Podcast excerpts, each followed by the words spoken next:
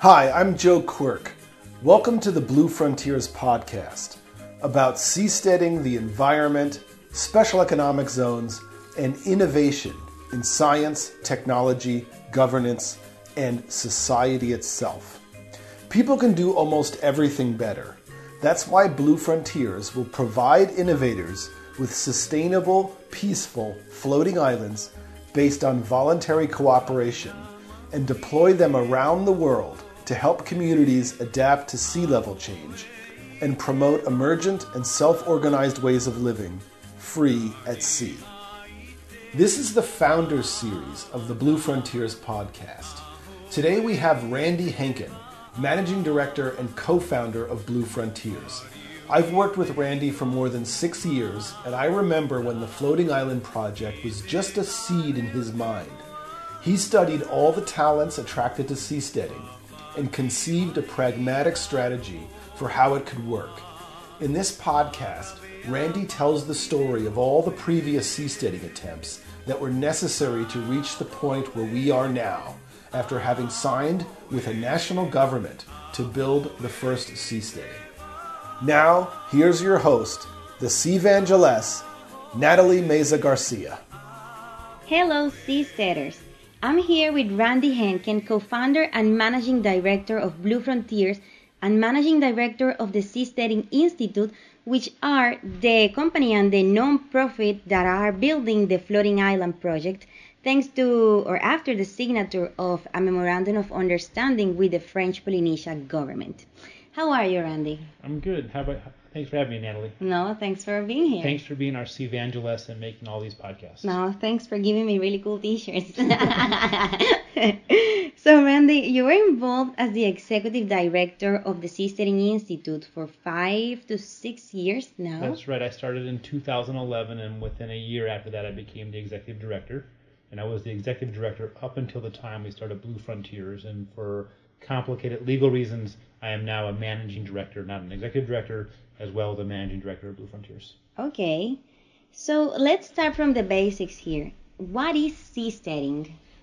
Well, I hope that most people who are listening to this already know, but I'll give you my short uh, my short answer to this. You know, seasteading is the plan to develop new communities, new cities, new nations at sea uh, that float and are interchangeable and are modular and can grow organically and split up and allow people opportunities to explore new forms of society that cannot exist uh, in, in land-based communities. Uh, uh, one of the first things I ever did when I joined the Seasteading Institute, first as a communication director, was submit a uh, an email campaign. I ran an email campaign uh, to the dictionary, to Webster's dictionary, oh. saying that seasteading should be a word. Wow. And I got an email back saying, well, well, thank you for this consideration, blah blah blah. And uh, and just this last year, um, I got another email saying that seasteading is officially a word in the Uh-huh. Oxford English Dictionary now. Wow. Yeah, I Yeah, saw it. They right. even drew a very cute, beautiful seastead. Okay. We, did you see it? You, Uh, yeah, I've seen it. Nice. Mhm. So, what if the rela- What is the relation between the Seasteading Institute and Blue Frontiers? Sure. So the Seasteading Institute is a nonprofit. Uh, it's you know, based in the United States, but it has an international community of support. Uh, it was started in 2008. It's um, you know, and it was under the vehicle of the Seasteading Institute that we were able to get to where we are today. And I think we're going to talk about this more in a moment. But um, after we signed the deal with the government of French Polynesia, we then uh, started Blue Frontiers because we always have known that we would need a real company that you could take investment to actually develop seasteads. That uh, the the amount of money that it's going to take to have this floating island project uh, become a reality cannot be done on donations. Uh-huh. So, a nonprofit can only accept donations. Right. I mean, nonprofits they can also sell things themselves, but when we're talking about the kind of money that this project will cost, which is many tens of millions of dollars, the reality of doing that without giving investment opportunities to people Yes. uh, did not make sense. The name Blue Frontiers, how was it chosen? Uh, well, it was chosen out of a long, long list of names and, and many hours of uh, brainstorming and debate. And I will give the credit to our co-founder Igor Ryzhikov, who was very creative and came up with this one. And we loved it because it captured two important things. Uh, one, blue, the oceans, Yeah. and two, new, being a new frontier. Yes. So we liked it. It also gave uh, way to the na- the cocktail. It did give way to the cocktail. So uh, also Igor Ryzhikov uh, suggested uh, during the first seasteading gathering in Tahiti back in May that uh, Blue Frontier should have its own cocktail. When we were sitting at a bar one day, and it should be blue. So this past uh, couple of months while we've been here in Tahiti, we've been experimenting with what that could be. And at our Tahitian holiday soiree that we held uh, in Tahiti um, right before this podcast, we served many Blue Frontiers, and I'll, and I'll give out the secret recipe. It's uh, vodka, mineral water, lime, and blue curaçao. Awesome. I had it. I like it. You liked it? Congratulations. Yeah. Yeah, yeah, Okay. yeah, definitely. So a lot of the press articles, because there have been so many press articles, it's unbelievable. But some or most make a direct link with Peter Thiel because Peter put a part of the initial funding. But funding, what is the link today with Peter Thiel? To which extent it's his involvement with the Seasteading Institute or with the Floating Island project? So Peter is brilliant, and he's um, you know involved in hundreds, if not thousands, of projects. And his role in these projects as a venture capitalist or a philanthropist is to get them started. You know, he he kickstarts things. So we're one of the many things that he could kickstart it. And as the story, eh, what happened is, uh, Patri Friedman uh, was uh, writing a blog about seasteading for many years. And in 2008, a friend of Peter's invited Patri to come over for lunch and tell Peter about seasteading. And at that meeting, Peter uh, said, This is a great idea. I want you to pursue it. And he pulled out his checkbook and gave Patri a $500,000 check and said, uh, I want you to start a nonprofit and explore whether seasteading can be a reality or not. And Peter was uh, one of the founding board members. So he's a co- you know essentially he's a co-founder of the Seasteading Institute. He's one of the founding board members, and he was actively involved over the first few years. Uh, but then his involvement um, became lessened in terms of his actual time that he was contributing.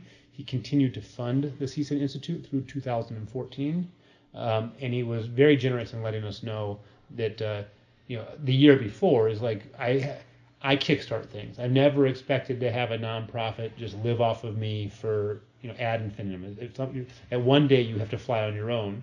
So he gave us plenty of warning. He was willing to match our donations that year, and um, what I was able to do was use the, the generosity that he had, had provided us by you know giving us uh, numerous donations. It was about 1.5 million dollars in total.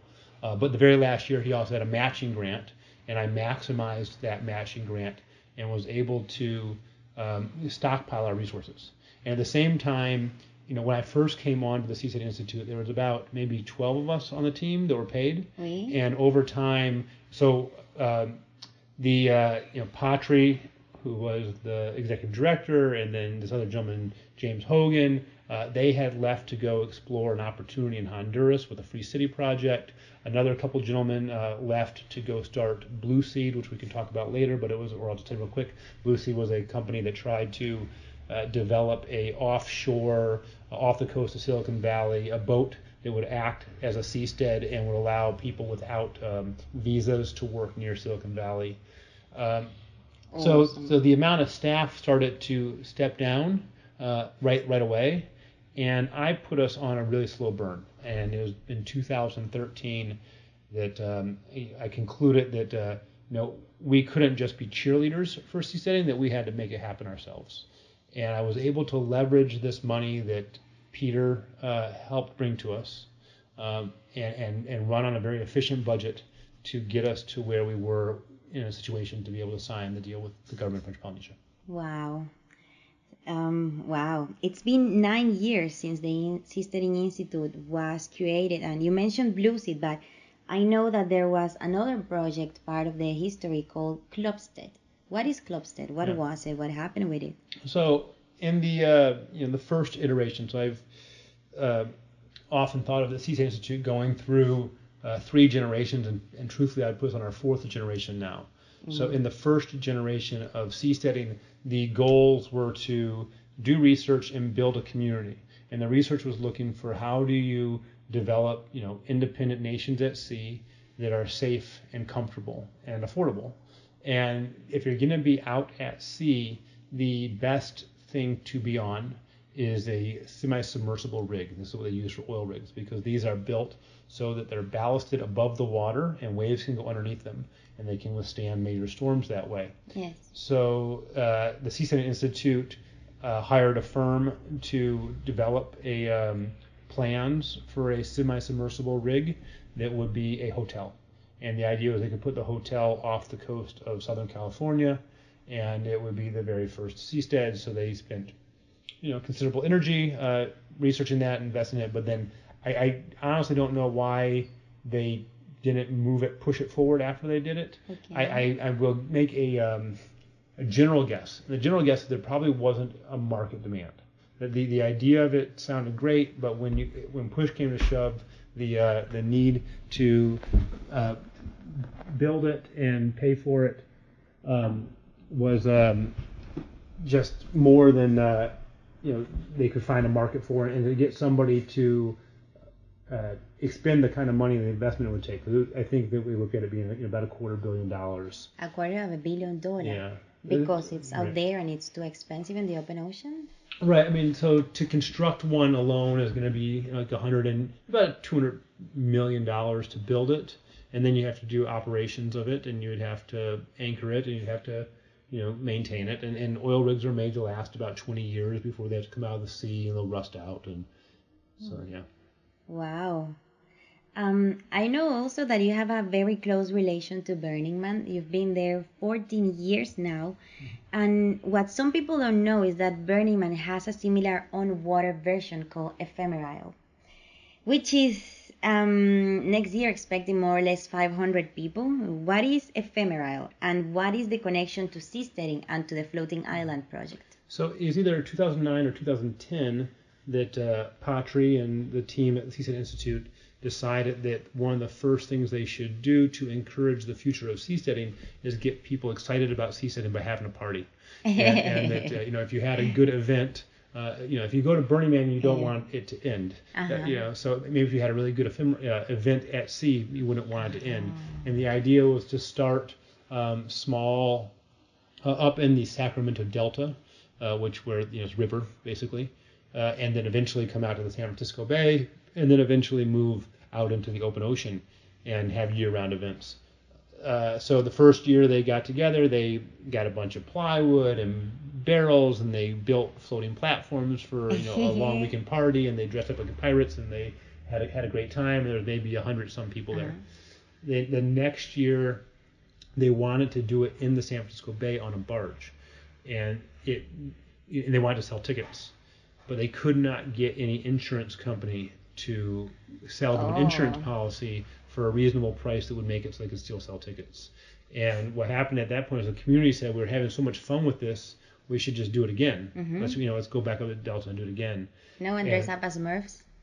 Um, there's probably people dressed up as Smurfs there. And- and being that you know it's a costume party and it's a lot of fun and um, you know so I went to my first one it was the third year that they had it and it's you know a combination of houseboats and sailboats and and people building land and, and to this day it's grown Ooh. considerably and they you know people actually own a big giant barge that they've rebuilt Wow. and uh, and there's different islands and different groups that get together and every year it changes so it uh, implements some of these philosophies of seasteading where you know, if you didn't get along with your community uh, last year, next year you can come together. And if you really, you know, if your neighbors are bad on their sailboat, you can move your sailboat elsewhere. Uh-huh. Um, Or if this So- year you have a kid and you have a baby, you don't want to be where the music is, you might go to your silent island. yeah, you get to go over to the quiet islands and the party island. Exactly.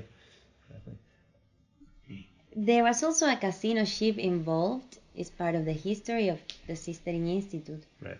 What happened with the casino? In 2012, a uh, real estate uh, company uh, from uh, Los Angeles had a casino ship that they weren't able to use, and they uh, donated it to us. And uh, we looked at it with wide eyes and thought, "This is amazing! Look at this giant boat. It was down in Florida. We could totally turn this into the first seastead." Uh, we worked with a uh, partner for a bit on trying to turn it into a boat that could be used as a seastead, and unfortunately that deal fell apart. And ultimately, um, we were paying, you know, a monthly fee to you know store the ship and have the ship watched, Okay. and we were dealing with people who, um, you know, were liars and cheats down in Florida, and uh, ultimately we ended up selling the ship to somebody that scrapped it. And it was a it was a hard lesson, and uh, you know something that you see like a ship that's bigger than my house, and thinking there's no way that this thing can't be worth some money, and then in the end selling it for you know much less than my house is worth, Okay. and um, you know that but it, but it's a reality that seasteaders you know need to bear in mind, which is that you know the sea is an expensive place, right? Yes. And, and we get a lot of at the Seasteading Institute th- this idea of what we should start on cruise ships. You know, has been an idea that's gone around for a long time. Ships require a lot of maintenance, you know, and, and it can be a great life for some people, but it you know it's not it's not just a simple, easy, we'll get a cruise ship. You have to have captains, you have to have flags for them, you Uh-huh. have to maintain them. They run a lot of bunker fuel. They have to come out of the water and be cleaned. Um, they're loud. If they're not moving, you know, they, what they say in the shipping industry, you know, if your ship's not moving, it's losing money. And, and basically, we inherited a ship that wasn't moving, so we were losing money on it. So you came as an executive director of the Seasteading Institute in 2012, That's correct. and you made the practical decision of starting to focus on international waters and instead look to build a seastead on the protected waters of a host nation. Correct. What made you take that practical decision? So there's a, a parallel movement uh, that uh, is going on called like the charter city movement or the startup cities movement. And in, in these groups, the idea is get a host nation to give you a section of land, and in that land you could import new rules. And I've watched this movement for a few years, and I saw how much difficulty they would have with getting this because people just have a big attachment to their land. Yes. And I, you know, with uh, great aspirations, believe maybe they would feel less attached to their waterways. You know, it's an underused place, Yeah. and we could build seasteads in, in in a bay or an atoll or you know a lagoon um, without you know displacing anybody that happens to already live on the land. And I also took into account how expensive it is to go out into the open ocean. So it's just even if you have a oil rig, and let's say you're you know that that part is accomplished, Mm-hmm. you still need to get food supplies. You still need to get internet access. You know, you- the satellites are possible, but it's not great. And it, and just the, the supplying of a rig that's going to be like technically you'd have to be 12 miles out at sea, but maybe you have to be 24 miles off the country because it depends upon you know whether the country thinks you're violating their customs. And if you wanted to do anything that was underwater, you know, it would be 200 miles or the or the continental shelf, whichever is longer, to be out of the exclusive economic zone. So it just made more sense for us to have our first foray into seasteading by taking a baby step. Like uh, so that was my goal was to you know, make this a, a practical way to go forward. And I so we at that time uh, we connected with our partners in the Netherlands. They had a company at the time called Delta Sync. Then they became they also started a company called Blue 21, and now they're members of Blue Frontiers. They um, we had them uh, write a you know do research on what a floating city called the Floating City Project that we launched, and they did research on the, uh, technical side of this. You know, how would you do it, engineering wise and environmentally sound, uh, what it could cost. Uh, and then I uh, internally we did a bunch of research uh, legally, like which nations looked um, likely for us. What do, Yeah. what does the customer want? I did a bunch of interviews with uh, people, did qualitative interview, interviews, calling them up, say what what would you want to be on a seastead? And then I also uh, we did a, a online survey and collected data from that, and that survey still exists to this day. It's still collecting data. Yeah, But the last time, of people. yeah, lots of people, m- many thousands of people. And the last time we actually ran the the data on it was still a couple years ago, but we're still collecting the data. Wow. How does the, the, the search for a host nation look like? Well, you know, it's um, taking a you know first we you know, kind of did a survey of nations and tried to think what nations are most practical. So we're looking for a place that's small enough that you can get access to the government uh, and talk to them, uh, you know, small enough that they would see the benefit. You know, if they imagine Yes. trying to go to someplace as big as Mexico or the United States, and there's like, why do we need a little tiny floating island Yeah. with its own, you know, like like autonomous government happening? No, it Uh-huh. doesn't interest us. Um, we needed something that where the you know the additional economy we would bring would be attractive to them. That okay, if you're going to add you know you know several millions of dollars into our budget each year, is that you know attractive, or at least into our economy? Yes. Um, and then we need to be someplace that's not going to get destroyed by a hurricane, yes. right? That's not going to get uh, hurt by pirates. Yes. Uh, that's not going to have you know threat of other um, you know major uh, violence because of you know this the turmoil in the country. So after we you know narrowed that down, uh, then we started reaching out to different countries, and this was a matter of uh, just finding connections Mhm. and and like just pushing on these connections and have a meeting with somebody and see if that would take you someplace. Have a meeting with somebody that would take you someplace. The highest we ever got, we did go into Honduras um, because they already had the program there that's Mhm. uh, for the ZEDEs, um, and we did spend a good amount of time thinking it was going to happen in Honduras, and unfortunately that fell apart. Unfortunately, fortunately, because fortunately we're here in French Uh-huh. Polynesia having this interview instead, and um, you know I wish the best to all the people of- Honduras. I think they could really use the ZEDE program, but uh, being here compared to there, I feel much uh, safer. How does it feel different? This at this part of this part of the history of the Seasteading Institute, where you are creating the floating island project. How does it feel different from ClubStead, from all the previous attempts? I mean, Why is this one evidently more successful than the previous ones didn't have? Sure. I mean, this is. Uh, um, I, I, I- pinch myself every day. You know, like this is a reality after spending so much time on it. Yeah. And you know, they're going from fantasy to reality is really, um, it's very pleasing, and and it, it's a it's a testament to being, um, you know, to not giving up Yes. you know, to having patience, uh, you know, to you know when people say bad things, not to you know let them get in the way. Yes. When uh, when it doesn't go the way you want it to, you know, doesn't mean that it's never going to go the way you want it to. Um, and it's really also a, a testament to the uh, to the support that the community has provided to the Seaside Institute. Yes. If I was um, just alone with this idea, this wasn't my idea. You know, this was Patrick's idea. You know, Joe's the one that wrote the book on this. I didn't wake up one day and say, I, I have a great idea. I want to build seasteads. I got invited into this project, and then I thought, you know, and as soon as I was invited, I was like, this is awesome. I totally want to get involved. Uh-huh. But, you know, it's still something that I adopted. And, um, but knowing every day that I'm a steward of the money and the hopes and the vision, you know, the wishes of these thousands of people who have supported the Seaside Institute, uh, you know, made me want to press forward. It made me want to make it happen. So I feel like I'm not doing this for myself.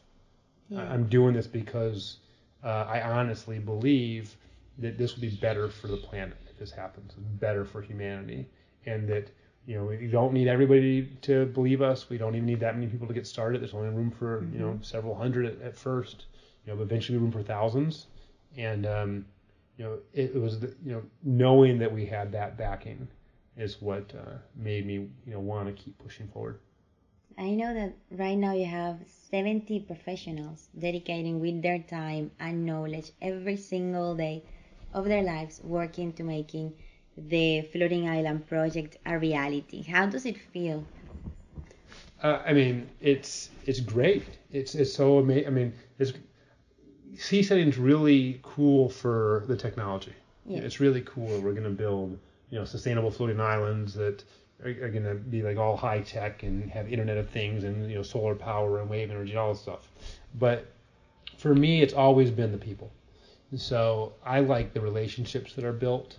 Um, I like our weekly meetings when I see all these people that show up and they're volunteering their time for it. I really liked, you know, the the events that we've had and people have come through and they get a chance to chit chat with each other. Um, you know, and, and the 70 professionals, that's what's happening at Blue Frontiers. hmm Um, you know, there's also the, you know, uh, dozens of emails a day we get Yes. of people saying, I want to be a resident, I want to be an investor, I want to come and bring my my family or my life to to participate in this project. My technology. My- so- well, yeah, I've got the perfect technology for you. and then also, um, you know, still at the Seasteading Institute, you know, that's happening there too. There's still, Yes. you know, many, many dozens of, uh, you know, volunteer ambassadors and people who are donating money to the Seasteading Institute. So, um, yeah, all of that, uh, you know, it's it feels good. It feels great to be part of such a, uh, you know, and and and Seasteaders are brilliant people. They're brilliant people.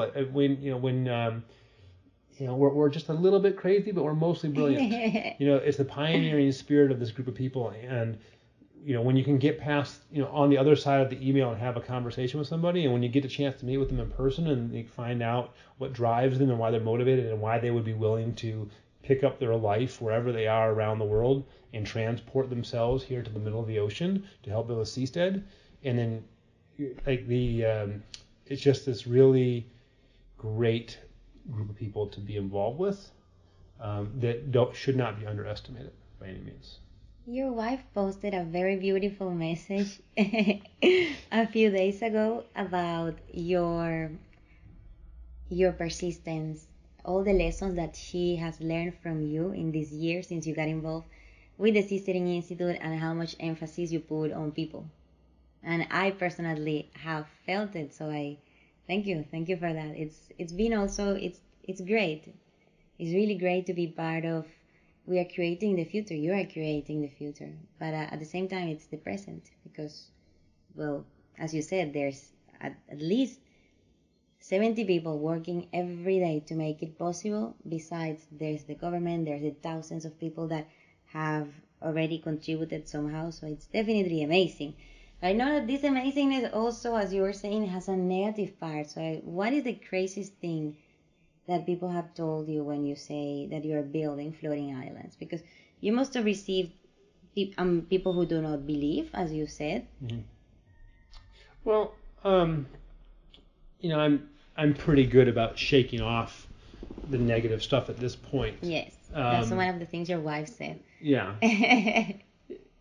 The unfortunately, um, we live in an era where media is bad. yes, and and media likes to regurgitate things. They they write articles without taking the time to interview us. yes, Um, even if they interview us, they'll they misquote things. And, and once you're on the receiving end of media constantly, you see how bad media is. mm-hmm. You know, and I'm all for you know free press and that there should be media, but it really needs to be taken with a grain of salt because I see how often they get it wrong. Mm-hmm. And and because seasteading is never going to be detached from the names of Thiel and Friedman, um, we will always have a group of people who, because the world is polarized, see those two people, those two names, as as negative.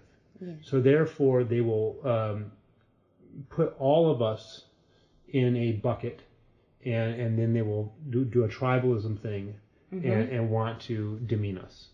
And um, I think it's the the saddest thing about humanity is tribalism.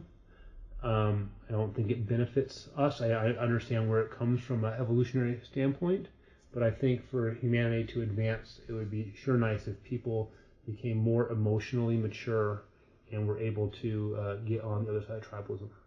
Now, you know, in my own personal growth, um, you know, having grown up a uh, you know a, a stalwart Democrat from a you know liberal family, and we would sit around the table and argue and hate on Republicans. Um, you know, so I was always in that Democrat tribe, or I was in the blue tribe. And then when I joined the Seaside Institute, it was the first time where I was in the purple tribe, right? The, the this is where you know a lot of people from the, the liberty movement were involved, and I was outnumbered.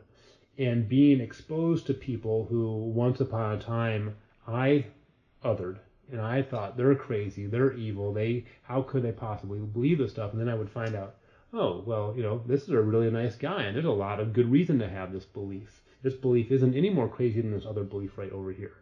So being able to be exposed to these different kinds of ideologies uh, allowed me to not feel so attached to one ideology. And, and coming back to your question about people uh, you know, saying mean things to you.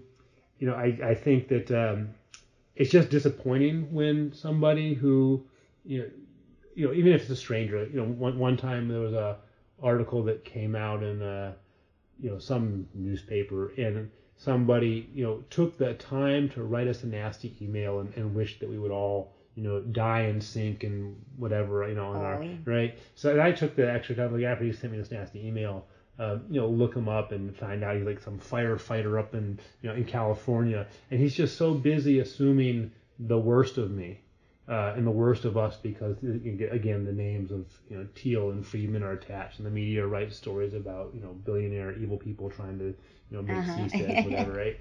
So you know, and I, I sent him a, a very uh, passive aggressive email, uh, uh-huh. you know, wishing him the best and you know trying to make him see that on the other side of that email is a real person. Yes. And that real person probably isn't as far away from you as you think you are. You know, so I probably care about you know 99% of the same things that that guy cares about.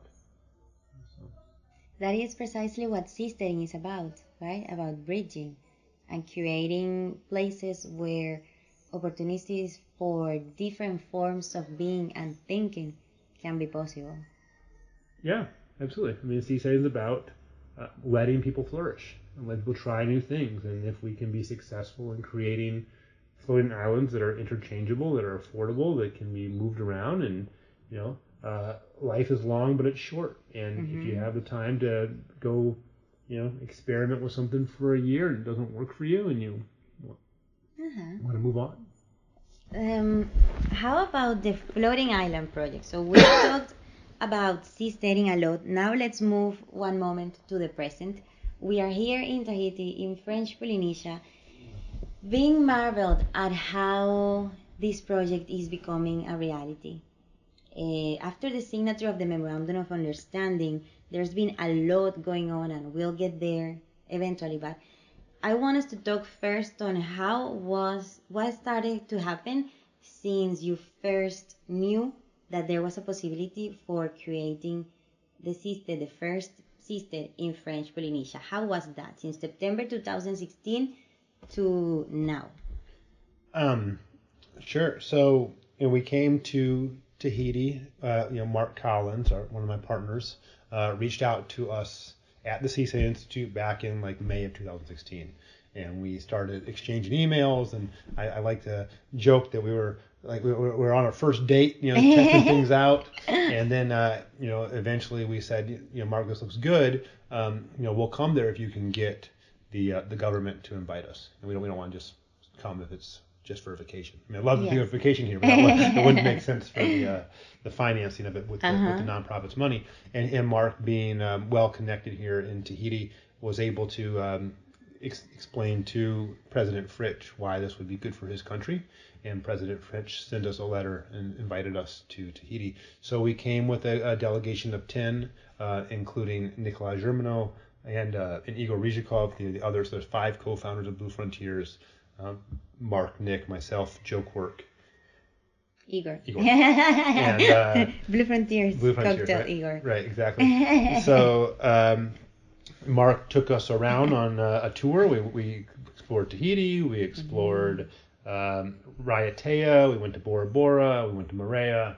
Uh, we met with a bunch of different, um, you know, influential people here. We went to the Gump station and met, you know, with the researchers. We uh, met with the vice president, Vice President Rohfritsch at the time. We met with constructions companies. We were followed around by a Japanese film crew, and um, you know, and the week culminated with the meeting with the presidency and uh, and it just went really well. It was you know like it, you know ended with the president saying this you know this would be good for his country and you wanted to work with us.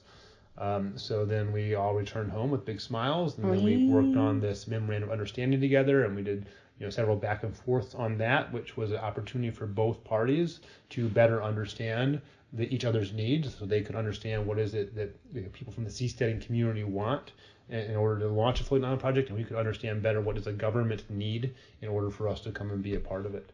Uh, and in that MOU, uh, we, there were basically four major obligations. Uh, one was that we were going to do an environmental assessment. Uh, the other is that we were going to do an economic impact study. The third is that we would do the legal research for them to show them how they could create this special economic zone for us that we're calling a SeaZone. And lastly, that we promised that we're not going to take any taxpayer money to do it. This is something we fund ourselves. So uh, then we launched the company. Well, actually, so in January, um, the government came to San Francisco. In San Francisco, we had an MOU signing, and at that point, we launched the company. Um, we hired staff. We did our obligations in writing this environmental framework report. We hired out uh, economic uh, a company to do the economic impact study. We hired a law firm in French or in France to do our legal research for us, uh, and we're still committed to not taking any tax money.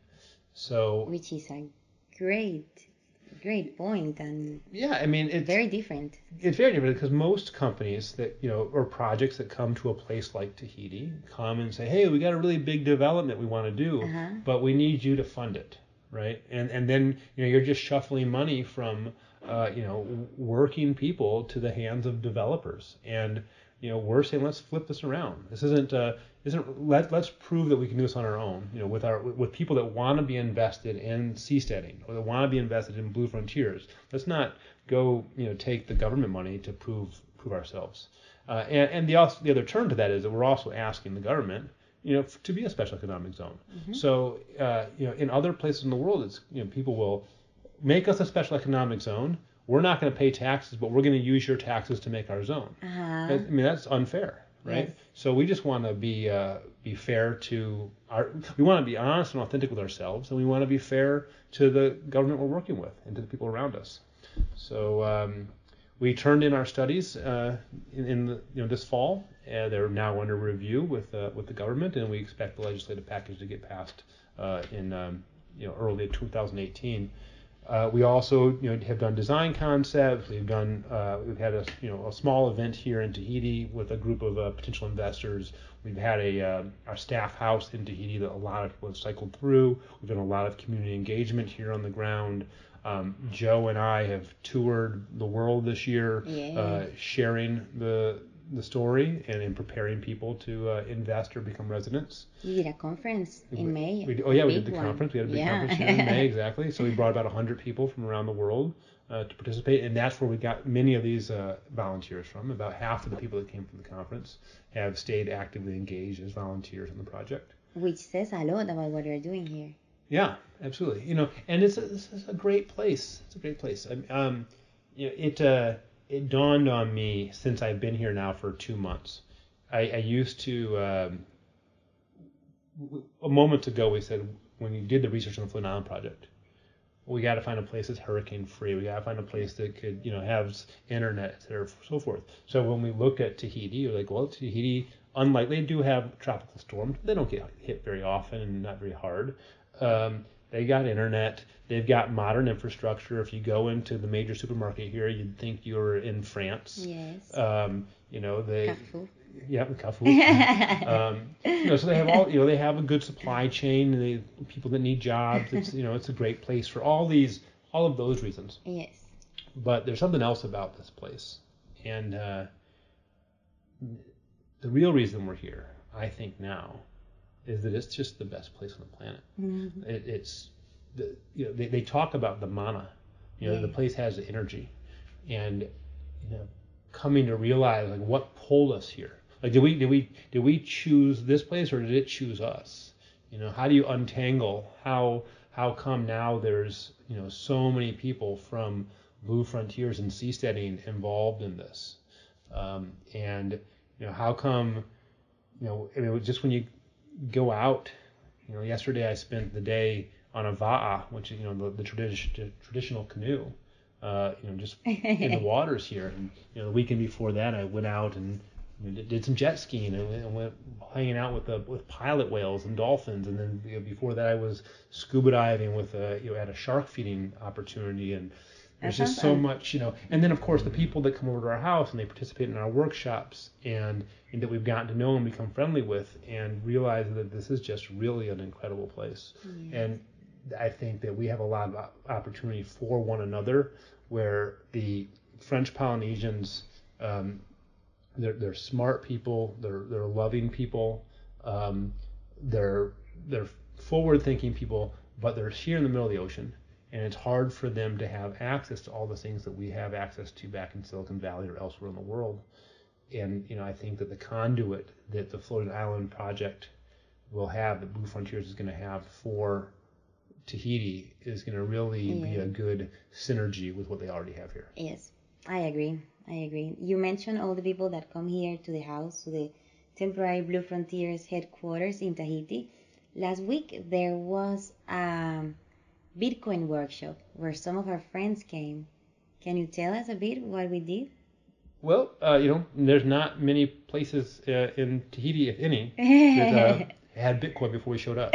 So uh, our friend Rob Viglione, who's one of the professionals that's working on the project uh, and is the creator of Zencash, uh-huh. was here for one of our workshops we did this um, past uh, fall, and we it went well with him, even though it was a small group, and we said we could start hearing buzz. And, and what happened is, um, you know, we're planning to do an ICO to raise funding for this project, and that got out, you know, into the media and was the head, you know, the front cover of the local paper here. Yes. And it was the first time the local paper had did a full story about ICOs and Bitcoin and what uh-huh. that is. Uh-huh.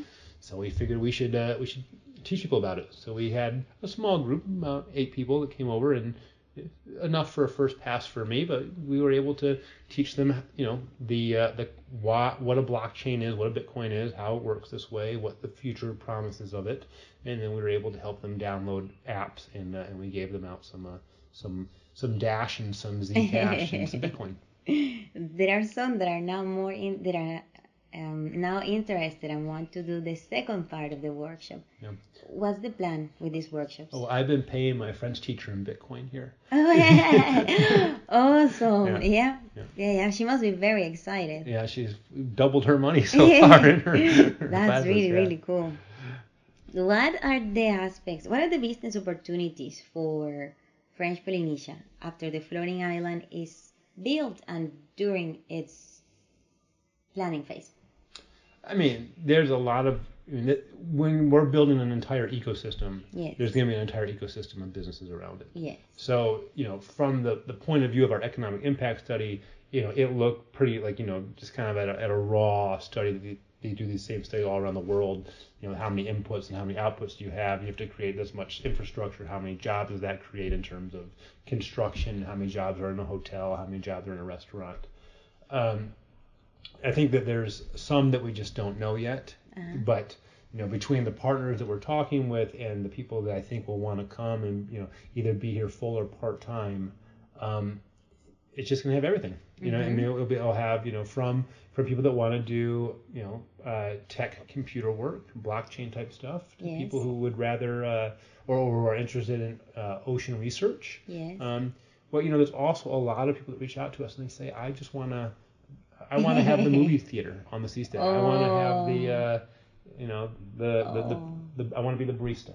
So, you know, I think it, just like any community, um, but I also think this will be a very exceptional community, as yes. I said before, that uh, people are going to be attracted to it are going to. You know, usually the people who are attracted to seasteading is because, as you said, they are at the most spearhead of cool mm-hmm. tech. Mm-hmm. Cool tech and cool things. Right. Cool tech and cool thinking. How do you envision the growth of the seasteading movements 50 years from now? Well, I usually let Joe Quirk do that. Igor's pretty good okay, too. 30 years from now. 10 years from now.